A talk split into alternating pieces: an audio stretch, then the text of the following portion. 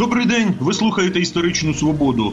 80 років тому Німеччина і Радянський Союз впритул наблизилися до війни одне проти одного. Обидві держави громадили війська на спільному кордоні, і відчувалося, що війна ось ось має розпочатися. Ну, тривалий час радянська пропаганда стверджувала, що радянські люди мирно працювали і навіть гадки не мали, що може початися війна. Але згодом, коли були відкриті архіви, картина стала не такою однозначною.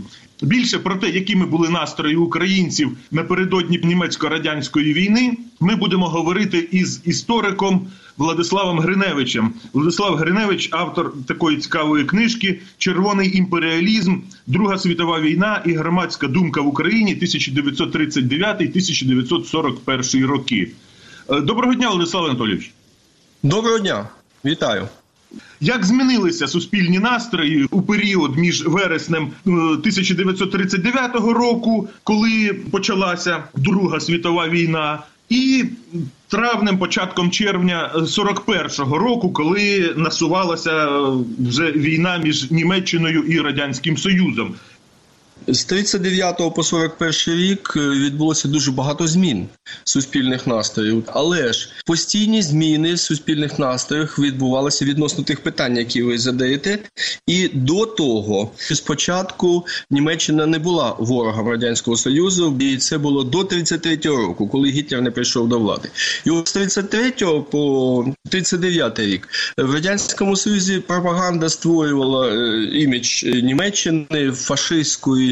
І ось е, в 39-му році, коли було підписано пакт Молотова Ріббентропа, ситуація просто кардинально змінилася. В радянському союзі була заборонена антинімецька пропаганда, антифашистська пропаганда. Е, в радянському союзі припинили говорити до того, говорили дуже активно про те, що Гітлер переслідує євреїв, що він проводить антисемітську політику. Навіть з книжок почали викидати цілі е, абзаци. От, скажімо, в моїй книзі представлена, як е, редагувалася книжка е, Аркадія Гайдара Сіня чашка. Оці два роки, які до 22 червня 41 року, із радянської пропаганди повністю було викинуто все, що стосувалося е, всіх цих антифашистських, антинімецьких і таке таке інше. Що стосується настроїв до війни, в радянському союзі е, постійно говорили те, що ми знаходимося у ворожому оточенні, що імперіалісти і капіталісти всіх країн тільки очікують, як на нас напасти і знищити з одного боку, з іншого боку, про те, що ось ось назріває е, світова революція, і внаслідок цієї світової революції буде скинута е, цей капіталістичний лад. І ось який був цікавий парадокс, коли радянський союз підписав з Німеччиною пакт Молотова Ріббентропа, в радянській пропаганді з'явилося дуже багато матеріалів про Німеччину. Гітлера і Герінга і Геббельса почали друкувати в газеті Правда. Геббельс виступав з перекладом по радянському радіо. І ось коли радянські люди почали слухати, вони говорили про те, що ці промови мало чим відрізняються від промови товариша Молотова і товариша Сталіна. Ось, власне кажучи, ці всі дуже складні, заплутані такі ситуації дуже сильно замуляли очі радянському народу. І коли німці напали, врешті-решт, 22 червня на радянський союз, було дуже це також незрозуміло, бо не мов би були союзниками. Тут бах, трах, і е, ми маємо з ними з пролетарями Німеччинами також воювати. Е, що стосується е, вашого питання про те, як змінилися от саме е, з 39 по 41 рік, ну по-перше, е, в радянському союзі дуже сильно зросли про гітлерівські і про німецькі настрої. Це дуже е, цікавий парадокс, і його багато істориків, які займаються цим періодом, також відзначають, що те, що Гітлер такий енергійний, що він бореться за свій робітничий клас, для скажімо, для російських націоналістів було дуже важливо, що Гітлер воз'єднує І Німеччину. Тут Сталін почав воз'єднувати колись е, колишню російську імперію і почали крок за кроком захоплювати території. От, власне, тут би хотів уточнити, як українська думка тоді сприйняла те, що була приєднана Західна Україна тоді. Е, ситуація насправді була неоднозначною. З одного боку, е, ну е, українці не могли не вітати те, що України Західної України, Буковини, Бісарабії воз'єднуються в єдиній українській державі, хоча і радянській, і хоча й комуністичній, і хоча й сталінській. Але з іншого боку, це позитивні настрої. Вони дуже затмарилися тим, що в радянському союзі Гітлер вважався найбільш потенційно важливим ворогом Сталіна і Радянського Союзу, який міг розвалити радянський союз і сталінську імперію, і такі і дати можливість створитися незалежній Україні. Коли Сталін став союзником і другом, умовно кажучи, Гітлера, то таким чином ця ідея відійшла на дуже далеку перспективу, і це викликало у українських націоналістів і тих, хто думали про створення незалежної України е, держави, е, негативні настрої. І я хочу сказати сказати, що от коли ми говоримо про війну. І військові настрої, е, ми скажімо так, це е, такі настрої були очікування на перманентну війну. Тобто в радянському союзі постійно очікували на війну, яка має статися. В 20-х роках йшлося про Польщу, е, і потім йшлося про е, Німеччину, потім йшлося про Японію, яка в цей період воювала. Тобто постійно е, в радянському союзі говорили, що ось ось розпочнеться якась велика війна. І от є такі дослідження, і не тільки моє, де йдеться про те, що українське суспільство і селянство, зокрема, воно очікувало на війну безумовно селяни не очікували на світову революцію. Вони дуже далекі були від ідей комунізму і все, що пов'язано було з ідеологією радянського союзу. Але те, що внаслідок цієї війни було розвалено е, радянський союз, а отже, колгоспи, а отже, весь цей е, устрій, який був створений в сільському господарстві, от це очікування були е, присутні, і про них йшлося в доповідях і НКВД, і різних політичних відділів, і військових, і партійних, і таке таке інше. Так, от, власне, про що йшлося? Які були очікування? Що людей хвилювало в цей період? Якщо ви думаєте, що переважну е, масу українського селянства хвилювали всі ці зовнішньополітичні події, безумовно, ні. Як і зараз людей хвилювало питання виживання. Е, люди думали про те, як їсти, як купувати, там доставати одяг, як як взагалі просто виживати.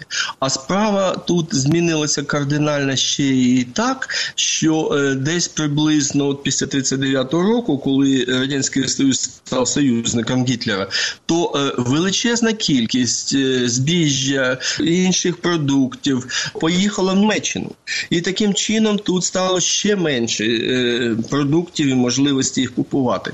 Ну доставати, скажімо так.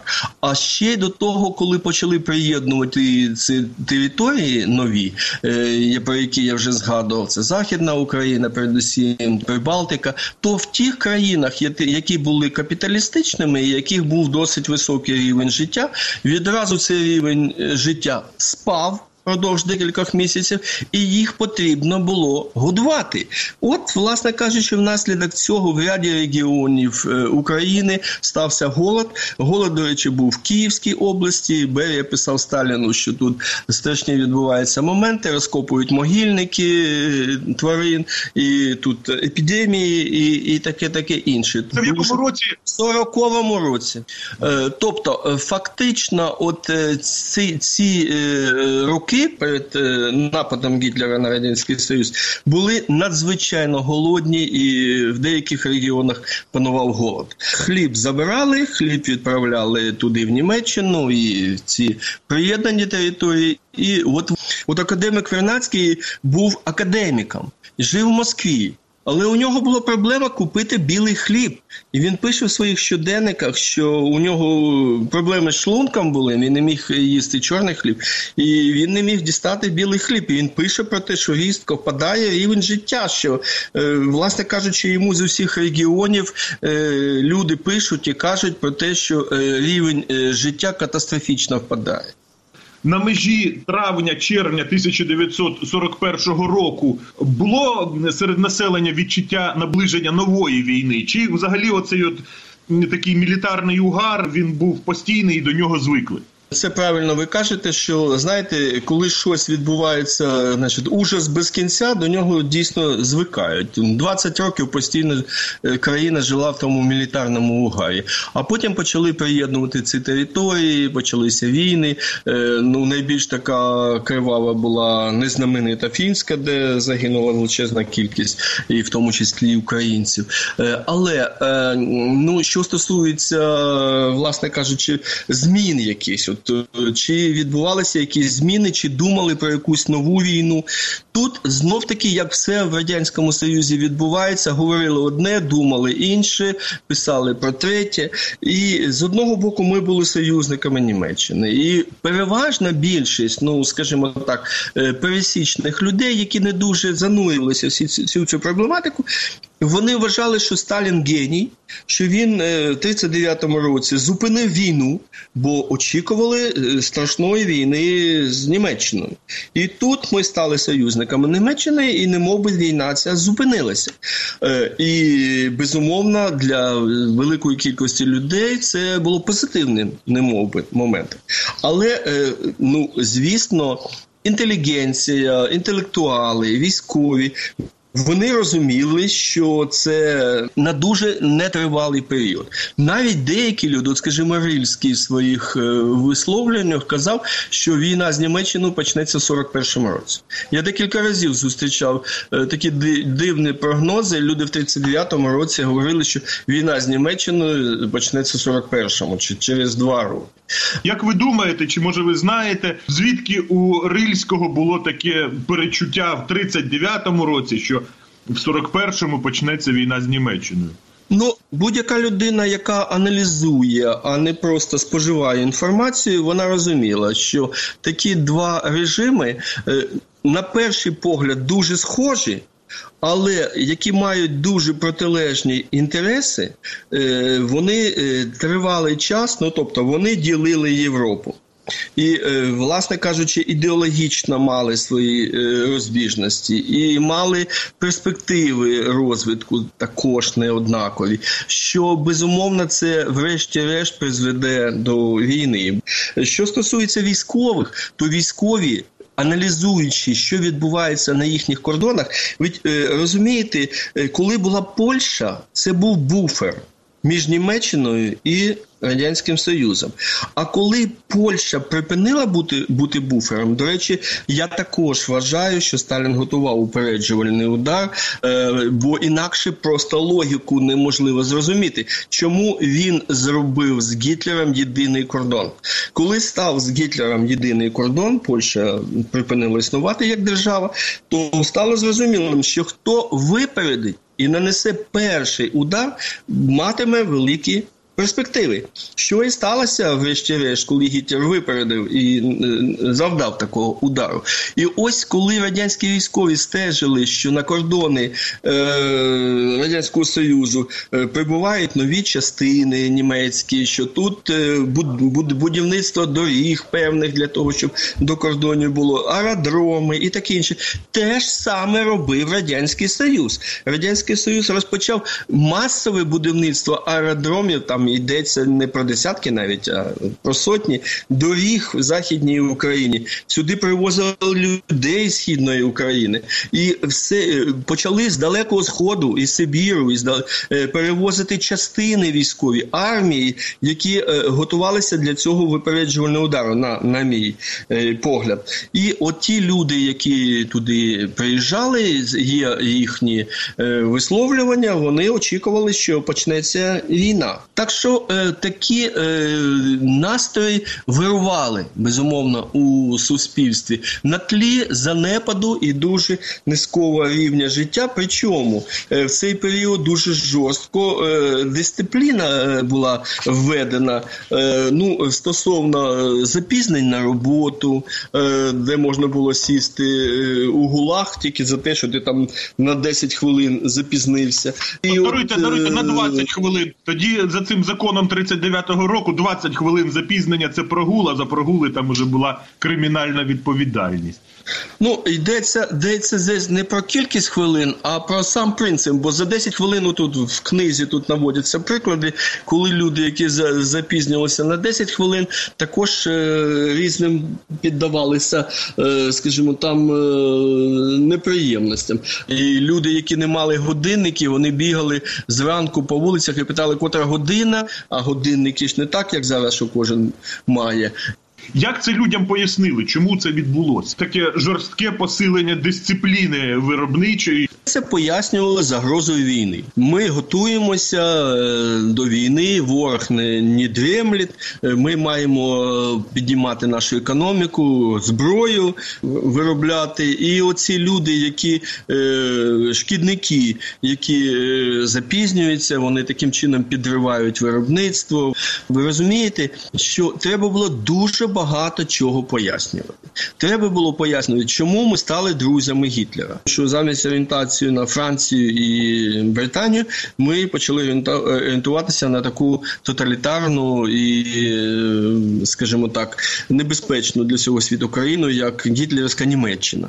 Це треба було якось пояснювати. Як це пояснили і як це пояснення сприймали? Тобто наскільки ці пояснення були переконливі для тодішніх людей? Для тих людей, які е, тверезо оцінювали ситуацію, абсолютно були непереконливі. І При всьому при тому, що от е, може це виглядає зараз з позиції сьогоднішнього дня, коли е, ми знаємо, що таке гітлерівський режим, що таке Голокост е, і і таке таке інше. Ну тоді Гітлер сприймався по-іншому, і Гітлером захоплювалися.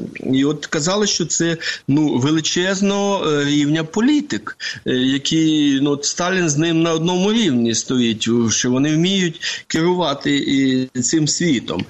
Е, Були інші моменти в радянському союзі в цей період спостерігалися, коли на будинках, на якихось там е, людних місцях почали свастіку малювати. І свастіку малювали як протест. Безумовно, це один з найбільш цікавих з точки зору історичного дослідження періодів 39-41 рік. І саме тому, що він найбільш скандальний ще до того, він у радянському союзі ніколи не досліджувався. Бо це період дружби з Гітлером, е, імперіалістичний період захоплення Європи, розподілу Європи і анексії цих територій е, сотні тисяч людей депортувалися, масові репресії. Ну я вам хочу сказати, що Сталін знищив більше людей в цей період, ніж Гітлер за за, за цей короткий період. Е, і фактично в радянському союзі це було абсолютно замовчувана тема. Е, у нас була найбільш така поширена тема. Це 22 червня 41 року. Несподіваний, такий раптовий, підступний удар Гітлера Гітлера проти Радянського Союзу і таке таке інше, і починається Велика Вітчизняна війна. А оцей період, який передував цьому і став наслідком цей напад Гітлера. Він став наслідком цього періоду. Бо Гітлер перелякався, що Сталін накопичує величезну кількість військ на кордонах. Так що тут все дуже взаємопов'язано і все дуже складно. І суспільству було дуже важко орієнтуватися, бо переважна більшість інформації до суспільства не доходилась. Але е, хоча до суспільства ці е, всі високої політики не доходили е, матеріали, я зустрічав в документах, які ну це настрої, це як ГПУ слухала і записувала те, що е, між собою люди говорили про те, що після 39-го року пакта Молотова-Ріббентропа е, були секретні протоколи, що ці секретні протоколи про розподіл Європи. І багато багато таких цікавих моментів, які ну пересічні люди не могли знати, але яким чином вони доходили і поширювалися потім. Як е, ці слухи, як ми їх називаємо, чутки. Дякую. Це була історична свобода. І з істориком Владиславом Гриневичем ми говорили про те, якими були суспільні настрої в Україні 80 років тому перед початком німецько-радянської війни. Передачу провів Дмитро Шурхало. На все добре.